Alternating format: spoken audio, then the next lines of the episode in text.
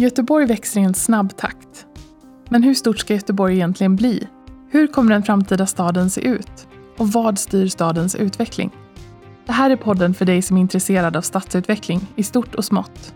Podden produceras av Göteborgs stad. Programledare är stadsarkitekt Björn Siesjö. Välkomna till Götepodd, podden om stadsutveckling i Göteborg. Det här är höstens första avsnitt och vi ska prata om mobilitet. Vi ska prata om hur vi kan och hur vi ska eh, och hur vi vill röra oss i Göteborg i framtiden. Vi kommer ha ett fokus på kollektivtrafik eftersom vi har med oss Västtrafiks VD Lars Backström här idag.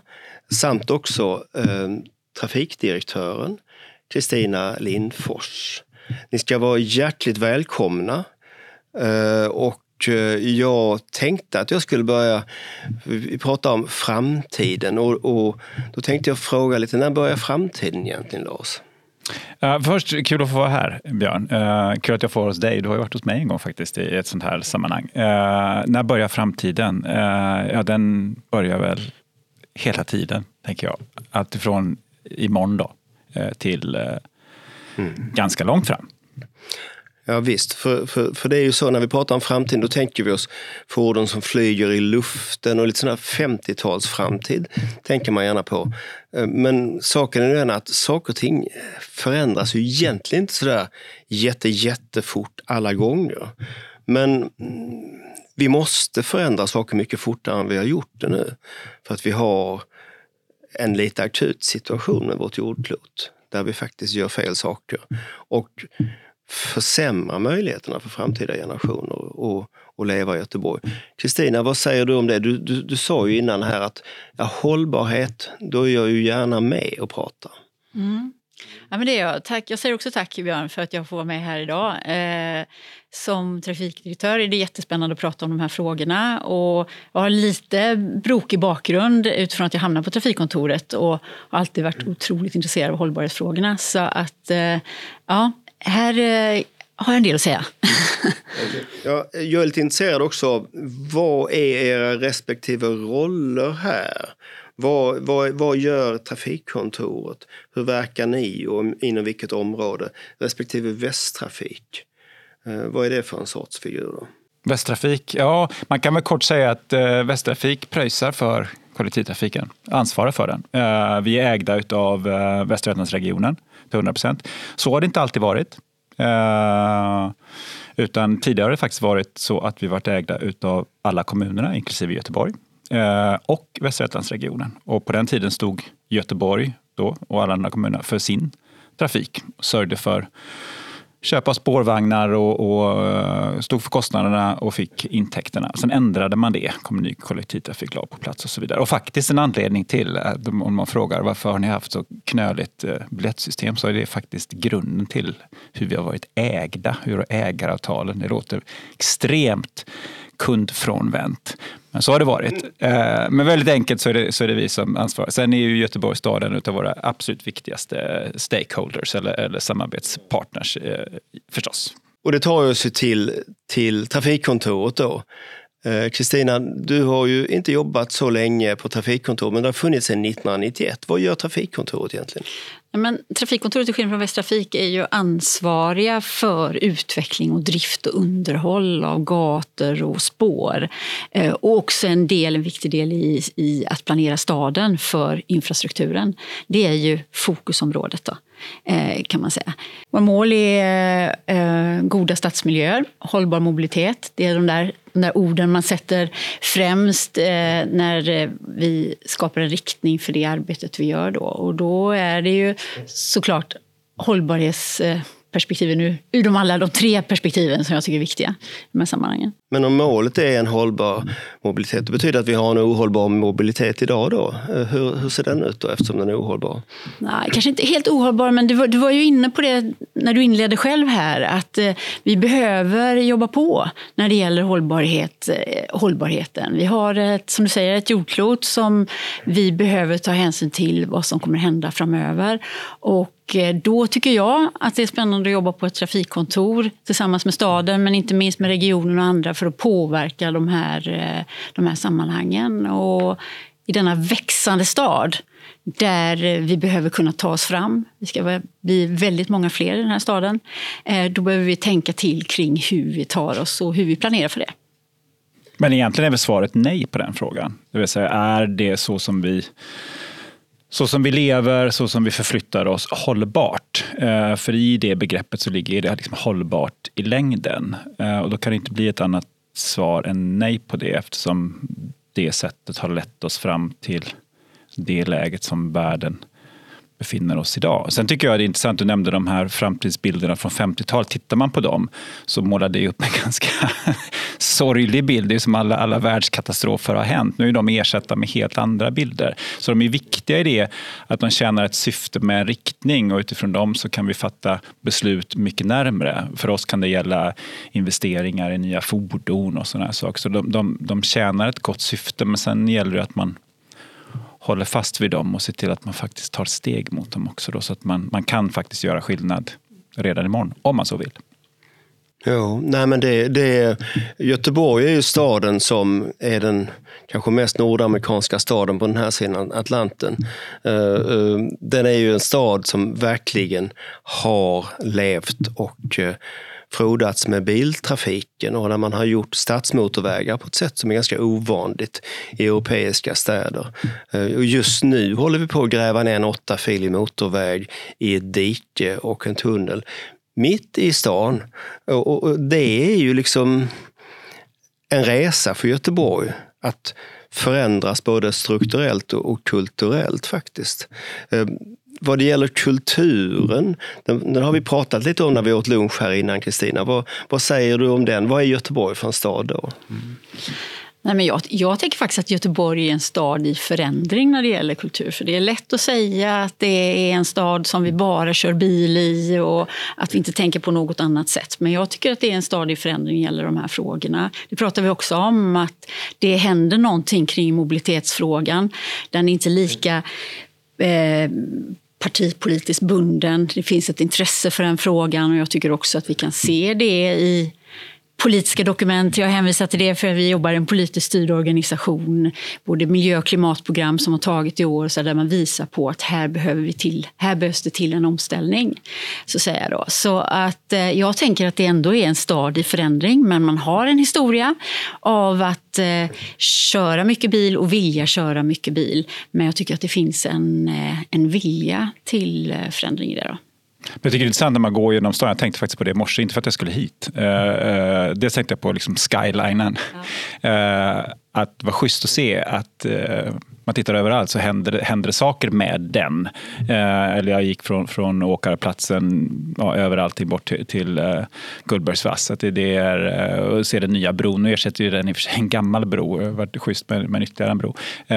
men men det, det händer väldigt mycket i staden. Så på det sättet kan jag absolut hålla med om att det är en, en, stad i förändring. Och det, det, det tycker jag är, många kanske inte tycker om att det är byggkranar och avstängda vägar och, och, och vet, arbetsplatser i hela staden. Men det, men det är samtidigt ett, ett tecken på att ja, men det är saker på gång. Eh, det hade varit värre med tvärtom. Eh, då hade det signalerat en stad som står, står still eh, och stampar och inte vet vart den vill.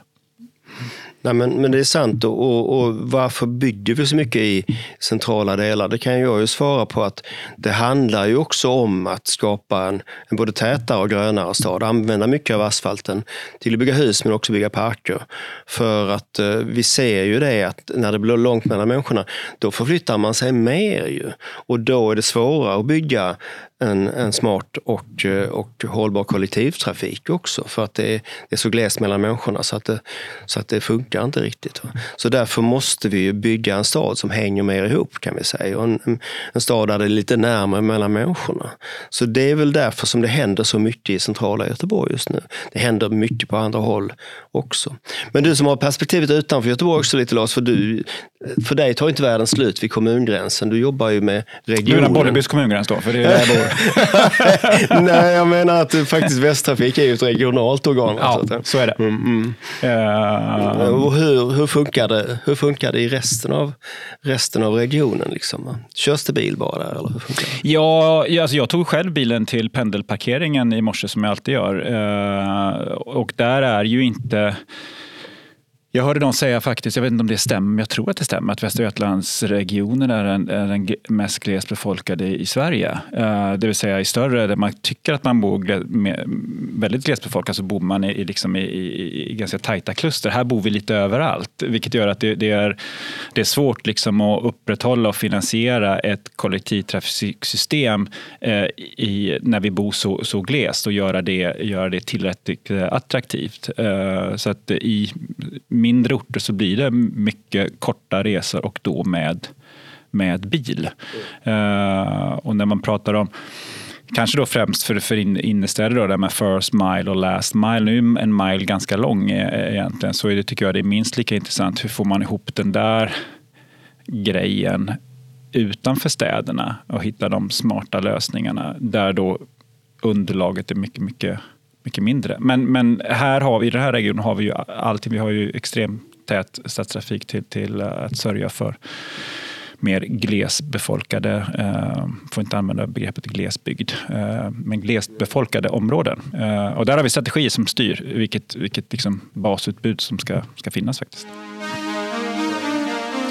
Om jag ändå, om jag, eh, nu är det så att jag har uppdraget för staden men jag tycker att när det gäller de här frågorna så tycker jag att man inte kan liksom stanna vid stads eller kommungränsen utan där måste vi hela tiden jobba med regionen i de här frågorna.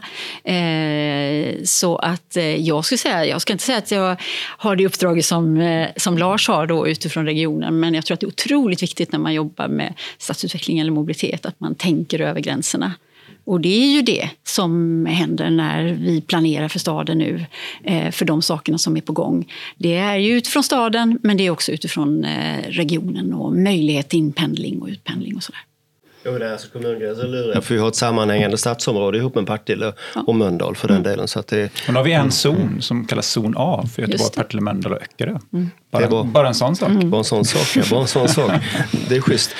Men jag menar som så här att mm, bilar är ju jättebra. Eh, fossilbilen kommer att gå samma väg som tjock-tvn.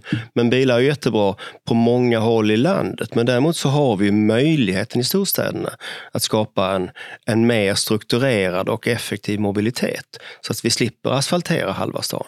Och, och det är väl det som men vi ligger ju lite i bakkant här i Göteborg på ett sätt. Men vad gör vi som är bra då, Kristina? Mm. Nej, men det, alltså det, det är lätt att inta det här perspektivet att vi ligger i bakkant och att det, som jag sa själv här då, det är nu, det är omställning och så. Men jag skulle säga att jag tycker att man i Göteborg har tagit ansvar. Vi vet hur, planer, hur lång tid planering tar och vi vet att det är mycket på gång. Eh, inte minst då, någon nämnde Hisingsbron, vill ändå säga det. Eh, den är faktiskt klar och öppnad med fantastiska gång och cykelstråk över där man bygger ihop staden på ett annat sätt än vad man gjorde med den tidigare bron och framförallt ihop med den stadsutvecklingen.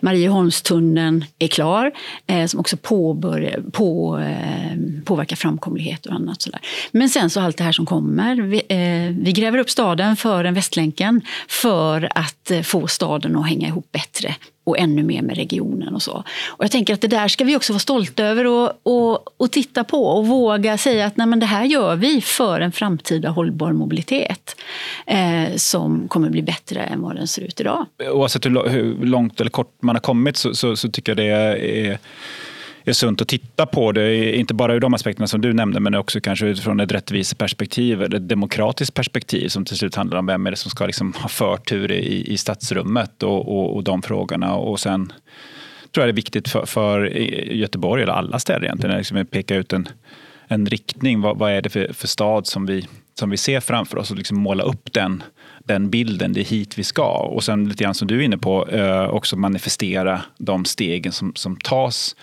mot den bilden. Så att även då enskilda objekt, nu är Västlänken ett stort objekt, eh, bron också, eh, att man kan sätta det liksom i ett sammanhang. Eh, det här gör vi för att det är hit vi ska nå. Det är det här, det är det här, det, är det här som, som vi ser framför oss. En, en bild som man vill att alla ska tycka att de är schysst. Här vill jag bo. När jag ser bilderna på Korsvägen eller Haga eller så, så känner jag även när jag bor i Bollebygd ute på landet, så, ja, men fan, där skulle jag vilja bo. Liksom. Schysst ställe liksom. Det är, ju, det är ju den känslan och då får man tror jag också en högre eller större grad av sympati för att ja, men det är stökigt ett tag. Eh, men, men jäklar vad, vad schysst det ska bli sen.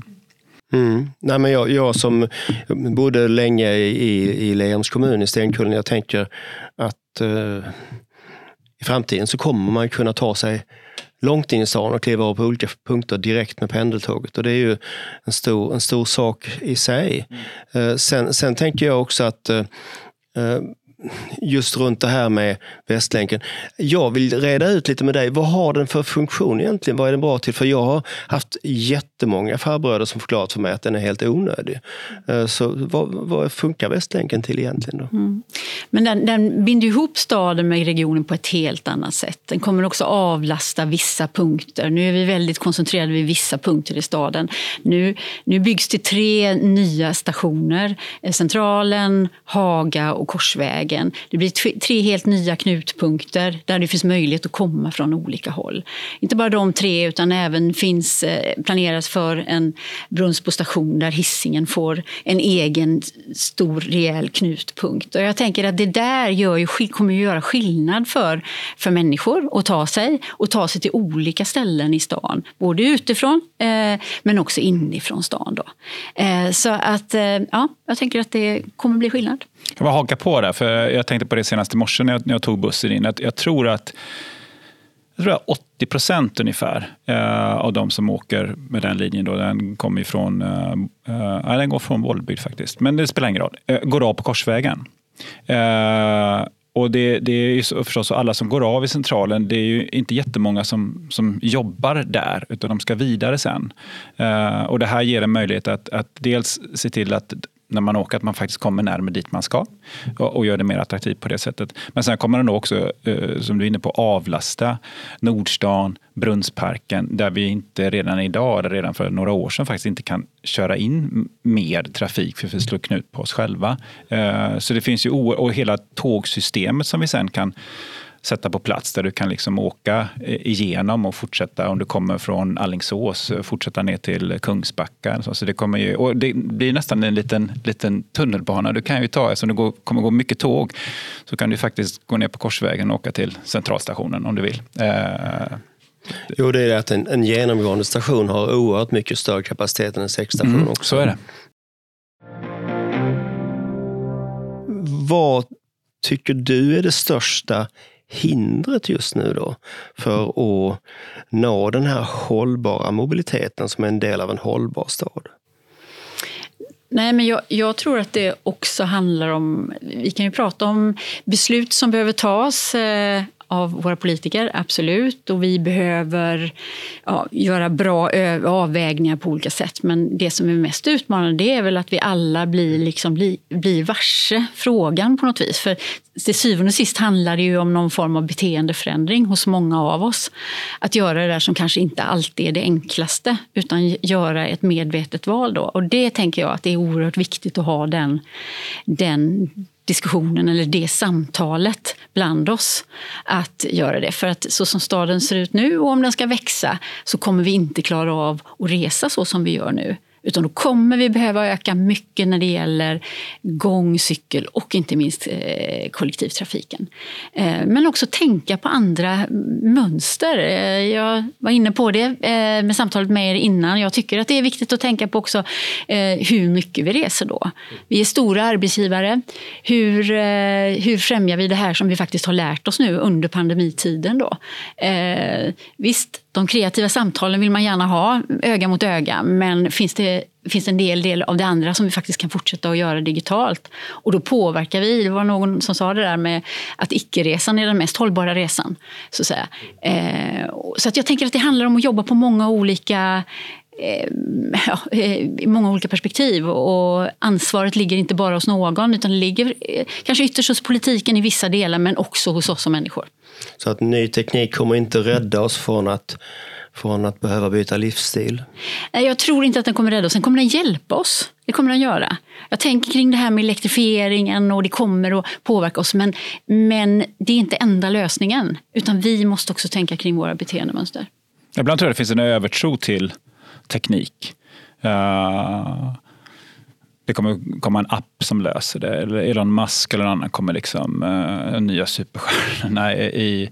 Medan jag tror en hel del för att ändra beteendet så, så, som du var inne på. Så dels handlar det om liksom en, en, en pull, om vi nu pratar kollektivtrafik. Så för att dra in eh, fler så behöver den vara attraktiv och den behöver vara trygg och den behöver vara pålitlig och enkel och så vidare. Sen behöver du nog liksom en liten push från andra hållet. Och vi ser det, vi, gjorde en, en eh, vi gör en attitydundersökning varje år.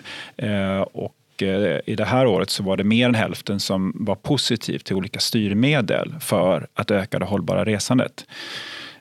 Utan att kanske veta vilka. Men jag tror att det är helt uppenbart att, att ska man få till den förändringen så behövs det en kombination av liksom både pull och, eh, och push. Eh, jag tycker det är intressant hur vi har ändrat vanorna under pandemin.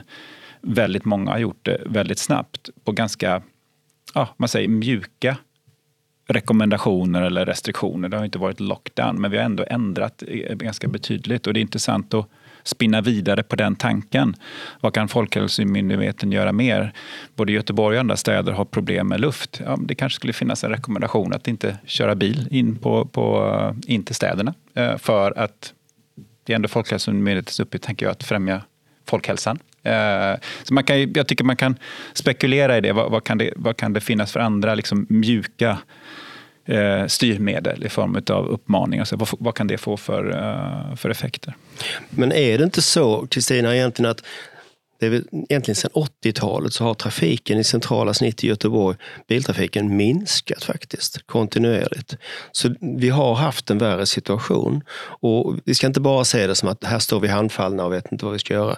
För vi, vi bygger just nu den här kapacitetsstarka ryggraden i kollektivtrafiksystemet som, som pendeltågstunneln, Västlänken innebär. Eh, så, så, så, vi är en bit på väg men, men, men vi, har, vi är ju som svenskar väldigt fixerade vid tekniska lösningar på saker och ting. Va? Och det innebär ju att, eh, att vi tänker mindre på nudging, vi tänker mindre på hur kan man göra det möjligt och lätt för folk att, att välja en annan livsstil. Och Det handlar ju om stadsbyggande också förstås. När vi har byggt ut Gullbergs vass som ny stadsdel i staden, vilket vi gör in på 30-talet, då, då är det väldigt nära till centralstationen där. Och, och, och, vi bygger ju redan nu i anslutning till centralstationen med Region City och, och där bygger vi även bostäder. Så, att, så någonstans så vi måste göra det möjligt, vi måste, måste göra det lättare för folk att välja något annat än att ta bil. Och det innebär, precis som i Köpenhamn, att man minskar framkomligheten för bilar. Eller hur? Hur, hur tror du att vi kan få göteborgarna att gå med på det då, Kristina? Nej, men alltså, jag, jag, jag tänker att vi ska ha en biltrafik för de som eh, måste köra bil och för näringslivets transporter och annat. Och då behöver vi andra som inte behöver det hitta... Jag tror att det, eller ni båda är på det här med, liksom, det här med lätt att göra rätt på något vis. Liksom. Att, eh, man, varför vill man... Varför, eh, vad är viktigt när man åker, tar kollektivtrafiken? Jo, det är viktigt att ta sig fram hyfsat snabbt och det är viktigt att det går rätt så täta turer liksom, för att man ska välja rätt. Så att jag tänker att det där ja, med olika beteendemönster så kan man påverka det. Eller, och att göra, ja, lätt att göra rätt helt enkelt, tänker jag. Eh, ja. Jag tror det är viktigt att, att eh, alltså, hur, hur, kan, hur kan kollektivtrafiken framstå som smartare eller, eller mer modern? Ja, en, en, eller tvärtom, hur kan det upplevas att köra ensam i bil upplevas som gammalmodigt eller slöseri med tid till och med. Och då handlar det ganska mycket om framkomlighet. Men, men nu fick vi några mil eh, busskörfält när, när eh, eh vi införde av, av trängselskatterna. Men det är ganska få mil kollektivtrafikkörfält visavi bilkörfält. Det, det speglar inte marknadsandelen för, för kollektivtrafik. Eh, men att göra, göra den attraktiv så att det syns, eller då på andra sidan det myntet att det, att det, tar, att det är besvärligare eller tar lite längre tid eh, med. Så det, det ligger mycket i att jobba med också kollektivtrafiken som man vill liksom image. Eh, men det är svårt att förbättra den eh, utan att det sker på bekostnad av, av eh, bilens liksom, attraktionskraft. Det måste man vara liksom medveten om. Och det är, men, men Tillbaka kom, till vad, vad, man egentligen vad, vad vill man uppnå för någonting. Där kommer också jämlikhetsaspekten in lite grann tycker jag. För att uh, det är ju bara hälften av göteborgarna som kör bil till jobbet. Och det är ju intressant det där för att det är ju faktiskt en kamp om, om ytan. För en bilstad där blir det längre mellan sakerna. För det, för det blir mycket asfalt mellan sakerna. Och, och, och då, får vi, då får vi den effekten att har man inte bil så är man dubbelt missgynnad kan man säga.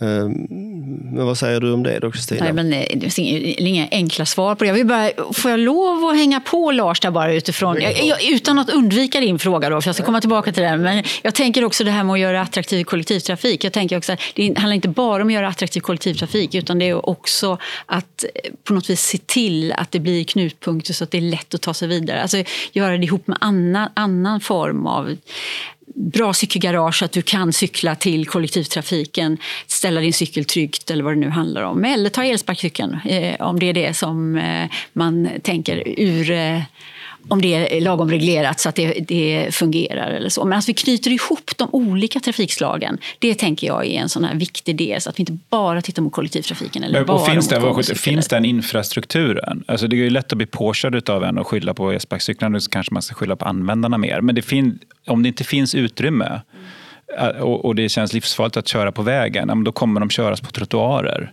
Så finns en schysst infrastruktur eh, så tror jag att, att fler hoppas jag att fler mikromobilitetslag kan, kan blomstra. Sen i vilken utsträckning de har samarbete med oss eller inte, det, det är liksom en, en, en, en, annan, en annan fråga. Men kan man se till att det finns på plats, då kommer saker att hända.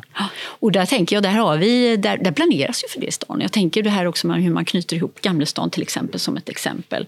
En knutpunkt men där det också finns ett rejält cykelparkeringsgarage till exempel för att ställa sin cykel tryggt till exempel. Haga planeras det för. Alltså att, att bygga ihop de där sakerna, det tror jag är oerhört viktigt. Men sen så ska jag återkomma till den frågan då, då som du ställer Björn kring eller funderingar kring det här med jämlikhet. För jag tror att det är, alltså kollektivtrafik vet vi är en oerhörd framgångsfaktor när det gäller jämlikhet.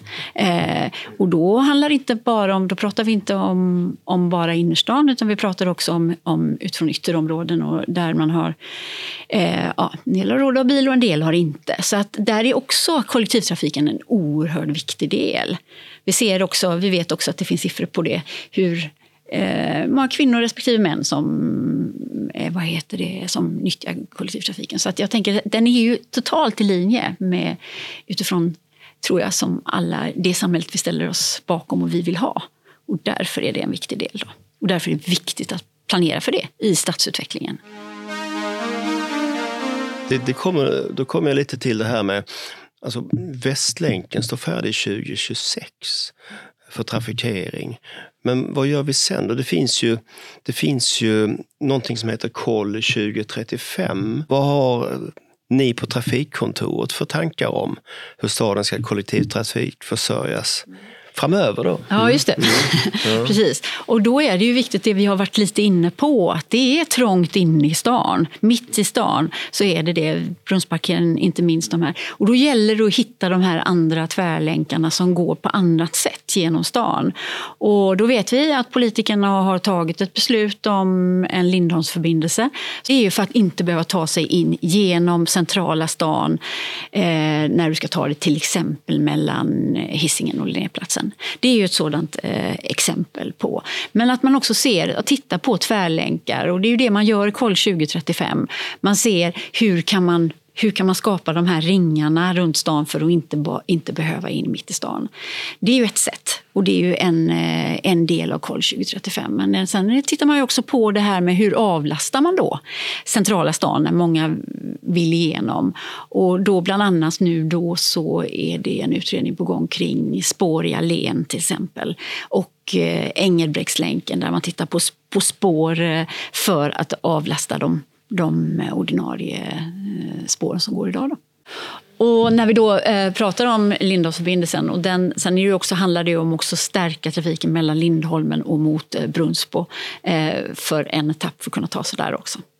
Nej, men de här paketen är viktiga, eller förlåt, paketen, jag säga, målbilderna, eller Koll 2035 som, som, du har eh, nämnt. Det fanns något till som heter Koll 2020 som också varit väldigt liksom, vägledande och väldigt viktigt eh, för oss i vår liksom, gemensamma syn på, på hur, hur staden i det här fallet och Göteborg, Partille, Mölndal, Koll 2035 ska, ska, ska utvecklas. Sen hoppas jag ju att, att, att det kan komma fler paket i, i framtiden. Eh, så att vi får, får fortsatt eh, hjälp och stöd i, i finansieringen och, och, och satsa. Det, det hoppas jag på. Och jag tycker ändå Lindholmsförbindelsen och den delen är ett tecken på att nej, det är klart att man tänker framåt också. Eh, eh, och kring det här med omställning, för det är ju det, det, är det vi far efter. Ja, nej, men det är faktiskt en kollektivtrafiktunnel som man bestämmer sig för att satsa på. Och nästan i samma andetag så tar politiken också ett beslut om en gång och cykelbro över älven eh, för att kunna lättare ta sig fram via gång och cykel. För att hade vi haft en bro istället för en tunnel för den här förbindelsen som vi pratar om mellan Lindholmen och Linné, hade vi kunnat addera en cykelbana. Det är väldigt svårt att göra det i en tunnel kan man säga. Vi har ett ganska nytt miljö och klimatprogram i Göteborg. Hur påverkar det er och ditt arbete? Kristina? Nej, men det är klart att där visar ju politikerna på en riktning gentemot oss vad vi ska jobba emot. Miljö och klimatprogrammet säger att eh, vi ska minska när det gäller transportutsläpp 90 procent av eh, koldioxidutsläppet till 2030. Och det är en kraftig markering att vi behöver jobba på ett eh, ännu tydligare sätt kring, eh, kring hållbart resande. Och vi har varit inne på det förut. Eh, jag tänker på det här med elektrifiering och att vi går mot det hållet men att det inte räcker till. Och då behöver vi tänka ännu mer kring, kring sätt att dela resande. Kollektivtrafiken är en viktig del där, men också gång och cykel. Då, för att klara av att nå de målen som faktiskt sätts upp i miljö och klimatprogrammet och eh, som är en tydlig riktning för Göteborgs stad. Nej, det är ett exempel på elektrifiering. Vi rattar åtminstone Nordens största elbussflotta. Eh, och det är mångt och mycket för att vi har kunnat testköra Eh, i, i, befintlig trafik. Eh, vi har kört Electricity eh, och så vidare. Eh, men också att få till den infrastrukturen som behövs. Det behövs depåer, behövs laddstationer. Så att, att för att åstadkomma den stadsutveckling så är också samarbetet att få till depåer som kanske inte är världens roligaste sak att ha eller, eller utveckla för, för stadsplanering. Det tycker jag är ett bra exempel på hur vi, hur vi samarbetar och får till de de lösningarna som i sig är en förutsättning för, för eh, att ha den, den stadsutvecklingen. När vi använder el, där vi får ner buller eh, och råder på egentligen alla de här klimatfaktorerna som, som är kvar utifrån våra miljömål. Uh, så det, mm. Jag håller med dig om det. det är, ja, det tycker mm. jag också. Att mm. stadens liksom, eh, ja, förmåga och vilja att vara testbädd i det mm. där som faktiskt har lett till, till den stora eh, elfordonsflottan som finns idag. Då. Eh, så oerhört spännande, när, tycker jag, när både eh, staden, regionen, eh, akademin och industrin går ihop i vissa frågor för att testa och våga testa i det sammanhanget. Va? Och det tror jag just det här med våga testa. Eh, jag tänkte, jag var inne på, på gärna tidigare på pandemin där och Folkhälsomyndigheten, men det var ju eh, flera städer som, som, som man säger, tog tillfället i akt eller eh, agerade på, på den situationen genom att, att se till att, att, att, att göra gång och cykelvägar eller för den delen för, för elsparkcyklar genom att ta bilkörfält i, i anspråk för att det var fler som, man såg fler som ville och det ser vi också förstås att det är fler och fler som vill ta sig fram för egen maskin Om man säger. Och då menar jag inte maskin som bil utan då menar jag gå och cykla eller och så vidare. Eh, och bygga förutsättningar för det. Jag tror tyvärr inte det finns något exempel i Sverige där man, där man har, har gjort så. Så det är många städer som är på den här, den här frågan. Eh, Paris inte minst som, som tänker tillbaka kanske mer hur det såg ut för hundra år sedan när man kunde inom en kvart gå och uträtta i princip alla sina, sina ärenden. Man var inte i behov av de här långa, långa transporterna. Så att, återigen, ibland behövs det inte någonting jättenytt eller något högteknologiskt. Man kan ibland låna ganska gamla idéer om hur man, hur man, man bygger en hållbar stad. Men sen tycker jag också det, det är intressant det här med mobilitet som tjänst eller som, som ägd, eh, ägd eh, ägt fortskaffningsmedel. Jag äger min cykel till exempel, men det finns ju styr och ställ och det finns elsparkcyklar. Det du levererar i mobilitet som tjänst i väldigt stor utsträckning. Eh, men vilket håll går vi åt? Alltså bilar, kan de också vara en tjänst i fortsättningen? Taxi är ju en tjänst. Mm.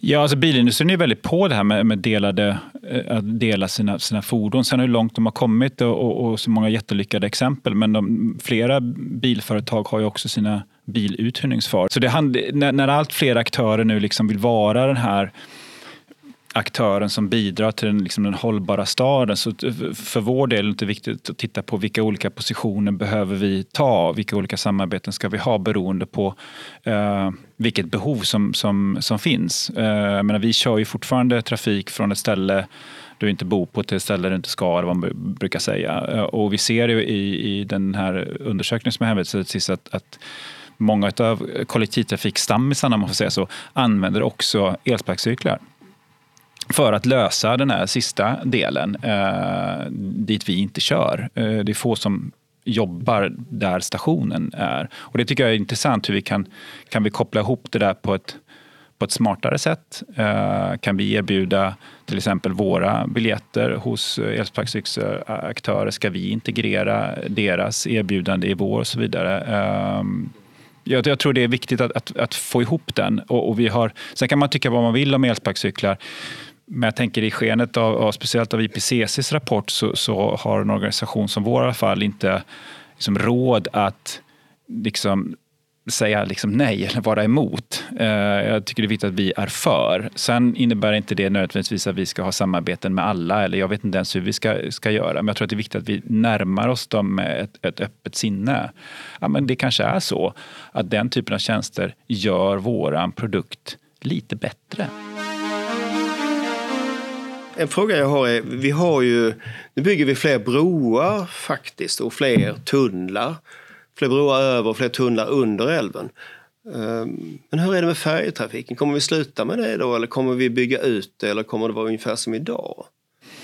Nej, jag tänker så här att eftersom det som du nämner nu, ja, visserligen har vi fått en ny bro men vi har blivit av med en också. Så att, eh, eh och de ligger ganska långt fram i tiden. Vi är övertygad om att vårt resande kommer fortsätta öka, precis som det har gjort de senaste eh, 10-15 åren och att, att eh, behovet för älvtrafik inte kommer att minska. Eh, det finns en älvutredning. Eh, vi har beställt en ny elfärja eh, och eh, det där fick väl ytterligare lite fart, eh, tror jag, när, när hela linbanprojektet eh, lades ner. Då började man titta ännu mer på, på, på älvtrafiken. Eh, så att, eh, det är jag helt övertygad om. Vi har våra nöjdaste kunder ombord på våra båtar. Så att, eh, vi vill ha kvar både kunderna och båtarna. Jag kan förstå det. Jag satt på ett möte där och tittade ut över älven igår och där kom Elvy åkandes.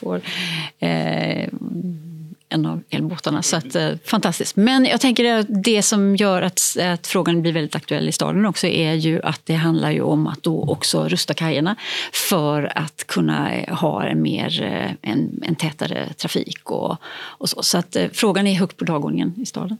Ja, vi har rätt dåliga kajer på många ställen i stan. Det tänker vi inte på. Vi har ju också problemet att vi måste rusta staden för högre vattennivåer. Så vi, vi måste bygga på kajerna av den anledningen också. Så det, det, det är ett, ett komplext problem kan vi säga. Alltså lite som avrundning här tänkte jag fråga, vad, vad, ligger på era bord just nu? Vad är den viktiga frågan som ni måste lösa precis just nu? Inte i framtiden, utan nu. Eh, Kristina, har, har, du någon, någon sån? Mm. Ja, men jag tänker, vi, vi är ju en stad som är oerhört attraktiv i, i att det faktiskt händer massa saker och det byggs en massa. Och i det så är det viktiga för oss nu tror jag att eh, att faktiskt människor kan ta sig fram i den här staden. Att ta sig fram snabbt och effektivt eh, i en stad som växer. Där kollektivtrafiken är prioriterad? Ja, tack. ja, men också, din, din fråga där då? Vad, vad är den? Eh, då skulle jag vilja säga att eh, återfå våra kunders eh, förtroende, trygghet att resa tillsammans igen. Eh, det är många som har, har eh, jobbar hemifrån förstås. Nu ska många tillbaka eh, och då eh, vill vi förstås att de eh, kommer tillbaka till kollektivtrafiken. Eh, vi ser att bilen har fått fäste i och med pandemin kan vara för att den uppfattas som lite billigare om man nu jobbar tre dagar på kontoret och två dagar hemma. Eller att den har uppfattats som lite säkrare att man inte blir smittad lika lätt. Man, eh, så det, det, det känns som att de här närmsta tre till fyra månaderna är ganska avgörande för hur det kommer se ut sen. Eh, vilken ny liksom, nivå som vi kommer, kommer plana ut för. Då kommer vi göra allt för att få tillbaka det förtroendet. Det är superviktigt. Hur gör ni då? Det är en rad olika åtgärder. Alltifrån att se till liksom att allting är på par, att det känns, eh, som jag sa tidigare, pålitligt, enkelt, tryggt. Att vi jobbar med alla de liksom, hygienfaktorerna. Vi fortsätter att köra massa mer trafik eh, för att det ska liksom kännas att man har, har, har plats. Eh, och det har vi gjort under hela tiden, speciellt i områden där man inte har kunnat jobba hemifrån. Det ser ju ganska olika ut i, i, i staden. Eh, eh vi kommer göra riktade kommunikationsinsatser, vi kommer jobba med olika typer av kampanjer. Vi kommer ha ett batteri av åtgärder. Sen kan, är det viktigt att, att, att komma ihåg också att, att Givetvis är det på oss att, att jobba med det. Sen eh, att få fler att resa kollektiv eh, ska ju förstås inte reduceras till att vara en västtrafikuppgift. Vi sitter ju dock i samma båt allihopa och det ligger ju i allas intresse, även de som, som vill fortsätta att köra bil. Även i deras intresse ligger det att fler faktiskt reser kollektivt. Eh, Speciellt i deras intresse. Ja, Speciellt i deras intresse. Ja. Mm. Och det är väl det som hela det här samtalet har gått ut på egentligen, det är att vi hänger ihop. Att vi kanske inte mm. löser den där frågan med omställningen själva. Ensam utan, inte stark. Nej, utan där behöver vi koppla ihop oss. Mm. Eh, om fler ska eh, åka kollektivt så behöver vi jobba på den frågan gemensamt. Ja, och som IPC, IPCCs rapport eh, visade så är det lite bråttom nu. Vi har inte all tid i världen på oss att förändra långsamt under lång tid. Utan det, det måste göras och det måste göras ganska fort jämförelsevis med hur vi har tänkt på det tidigare. Så jag tackar er så mycket för att ni ville vara med här. Superintressant att få två lite olika vinklar på det här faktiskt. Eh, du bygger infrastrukturen, åtminstone den, den kommunala, och du trafikerar den. Just det. Mm. Mm.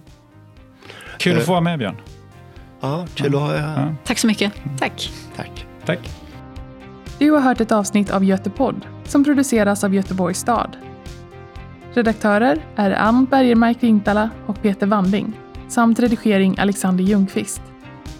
Läs mer om Göteborgs stadsutveckling på www.stadsutveckling.goteborg.se